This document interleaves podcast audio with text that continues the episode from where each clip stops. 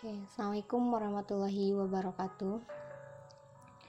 Halo teman-teman, selamat malam.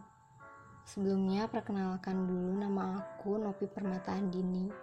Nah, dalam podcast aku kali ini, aku akan membahas mengenai bagaimana sih cara kita mengatasi insomnia.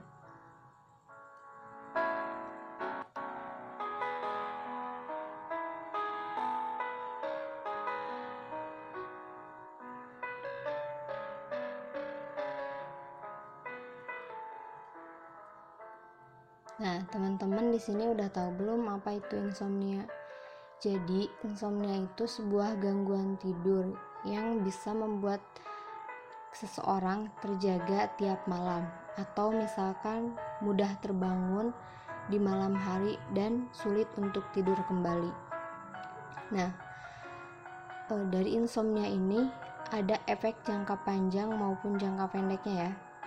Misalkan kalau efek jangka pendeknya itu uh, antara lain kayak stres, menurunkan produktivitas kerja, hilangnya konsentrasi, lemas, atau misalkan suasana hati dan mood kita itu jadi terganggu.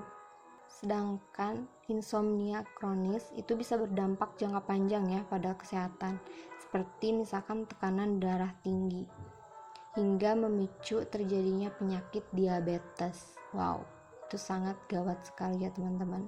Nah untuk itu aku di sini ada untuk berbagi tips gimana cara ngilangin insomnia. Nah sebenarnya ya teman-teman insomnia kita itu bisa dibentuk karena pola hidup kita yang gak sehat. Misalkan kalau aku penyebabnya dulu itu ya insomnia itu gara-gara aku suka banget drama Korea dan aku suka nonton maraton. Jadi misalkan aku punya drama nih dan itu belum ditonton misalkan aku maraton nonton dari awal sampai akhir itu kan nggak mungkin beres satu jam dua jam ya itu kadang misalkan sampai malam atau lebih parahnya lagi itu bisa sampai subuh. Nah itu tuh jadi ngebentuk pola tidur aku yang jadi nggak sehat gitu.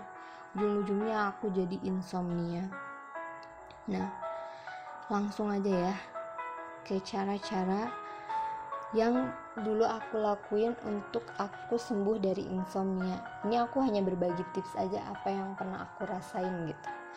Nah, yang pertama itu aku dulu bikin jadwal. Jadwal bangun sama tidur aku. Jadi aku jadwalin tidur aku pokoknya aku harus tidur mau tidak mau pukul 10 dan bangun pukul 4 nah emang ya di awal-awal itu kayak kita tuh susah banget untuk tidur di pukul 10 tapi meskipun di awal kita susah untuk tidur pukul 10 kalau untuk bangun itu usahain pukul 4 harus udah bangun. Misalkan eh, semalam kamu belum bisa tidur pukul 10 tapi kamu tidur pukul 2 atau pukul 12 gitu. Nah usahain untuk bangun itu tetap pukul 4 gitu. Itu bisa membentuk uh, pola tidur kita lagi gitu.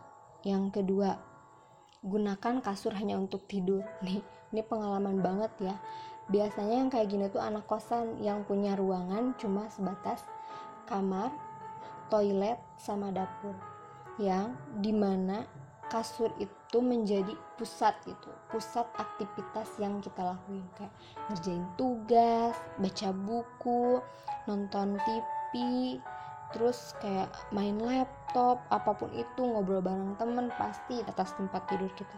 Nah e, pola hidup kayak gitu tuh itu tuh bisa otak kita itu jadi mekanismenya itu berpikir bahwa hey di tempat tidur tuh nggak nggak hanya tidur loh kita tuh bisa melakukan aktivitas-aktivitas lain. Nah jadi pola pikir kita terbentuk seperti itu. Yang ketiga buat tempat tidur yang nyaman. Bener ya gimana kita mau tidur kalau tempat tidur kita nggak nyaman? Coba pikirkan sama teman-teman. Nah buat tempat tidur kita nyaman itu mudah. Kita bisa atur suhunya misalkan suhunya disesuaikan sama uh, tubuh kita gitu. Kayak terus pencahayaannya jangan terlalu terang gitu supaya e, mata kita rileks gitu. Terus keheningannya juga misalkan jangan terlalu berisik gitu. Kita harus buat uh, kamar kita itu kondusif kayak jauhin dari gadget gitu ya, yang bisa berdering kapan aja. Terus TV, laptop, radio atau alat komunikasi lainnya. Nah, yang keempat, makan malam lebih awal. Ini efektif banget. Makan malam lebih awal itu bisa membuat rasa kantuk kita itu lebih cepat datang di malam hari. Karena apa? Karena energi dari makanan yang kita konsumsi itu emang benar-benar udah terserap terlebih dahulu sama tubuh kita terus perut kita juga udah berhenti untuk mencerna gitu nah biasakan kayak coba gitu. Makan malam itu sekitar 3 sampai 4 jam sebelum tidur. Jangan biasakan sebelum eh sesudah makan langsung tidur. Nah kalau perut kita terisi penuh itu kayak asam lambung kita itu bisa naik gitu. Dan itu tuh bisa mengaktifkan sistem pencernaan yang membuat kita itu terus terjaga. Nah yang kelima ini aku suka banget sama tips ini yaitu membaca buku sebelum tidur selain kita dapat ilmu kita juga bisa ngantuk. Ya bayangin aja ya. Misalkan kalian mau belajar tuh kalian baca buku. Kalau misalkan kalian udah tidur pun ngantuk itu pasti datang lagi gitu. Kalau kalian baca buku bener gak?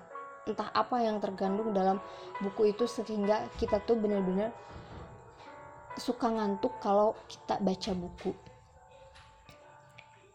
nah misalkan kalian bisa baca buku 20 sampai 30 menit di tempat tidur gitu. Untuk mendapatkan kantuk. Atau kalau misalkan 20 sampai 30 menit kalian nggak tidur-tidur kalian bisa pindah dulu misalkan ke sofa dulu baca dulu di sofa gitu, dengan tubuh yang rileks nanti kalau udah lama di sofa bisa balik lagi. Ada yang terakhir ya. Ini yang efektif. Singkirkan beban pikiran. Karena insomnia itu kayak dibentuk itu kayak banyak banget pikiran gitu. Jadi kita mikirin hari esok wah kita belum ini kita belum ini buat esok kita buat belum ini. Nah usahain pikiran-pikiran kayak gitu tuh dihilangin dulu kalau kita mau tidur.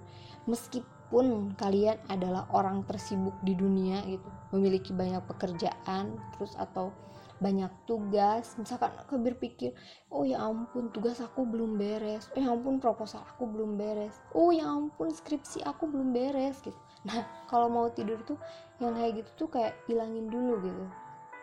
Supaya uh, badan kita itu jadi relax gitu. Jadi coba tenangkan pikiran kita fokus untuk tidur pikirkan sesuatu yang menyenangkan dan tanpa beban.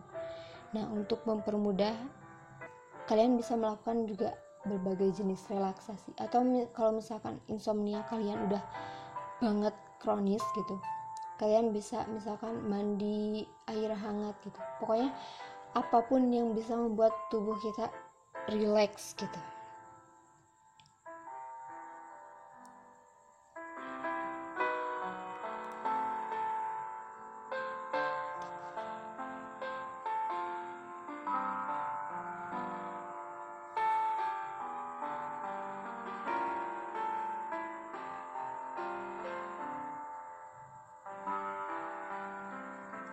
nah itu ya tadi uh, kayak tujuh cara yang bisa meringankan insomnia kalian gitu. Dan kalau itu dilakukan secara teratur mungkin insomnia kalian bisa hilang gitu.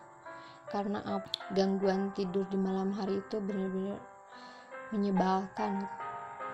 Kita tuh nggak boleh mengabaikan jadwal tidur kita gitu. Karena tidur malam yang berkualitas itu merupakan sebuah kunci untuk menjalani aktivitas di keesokan harinya. Apabila tidur kita nggak nyenyak di malam hari, otomatis aktivitas kita di esok hari juga akan terganggu. Nah, semoga uh, tips and trick ini nggak hanya uh, mempan buat aku aja, tapi mempan buat kalian juga. So, terima kasih udah dengerin podcast aku malam ini. Semoga kalian berhasil dan tidur lebih awal. Oke, terima kasih. Assalamualaikum warahmatullahi wabarakatuh.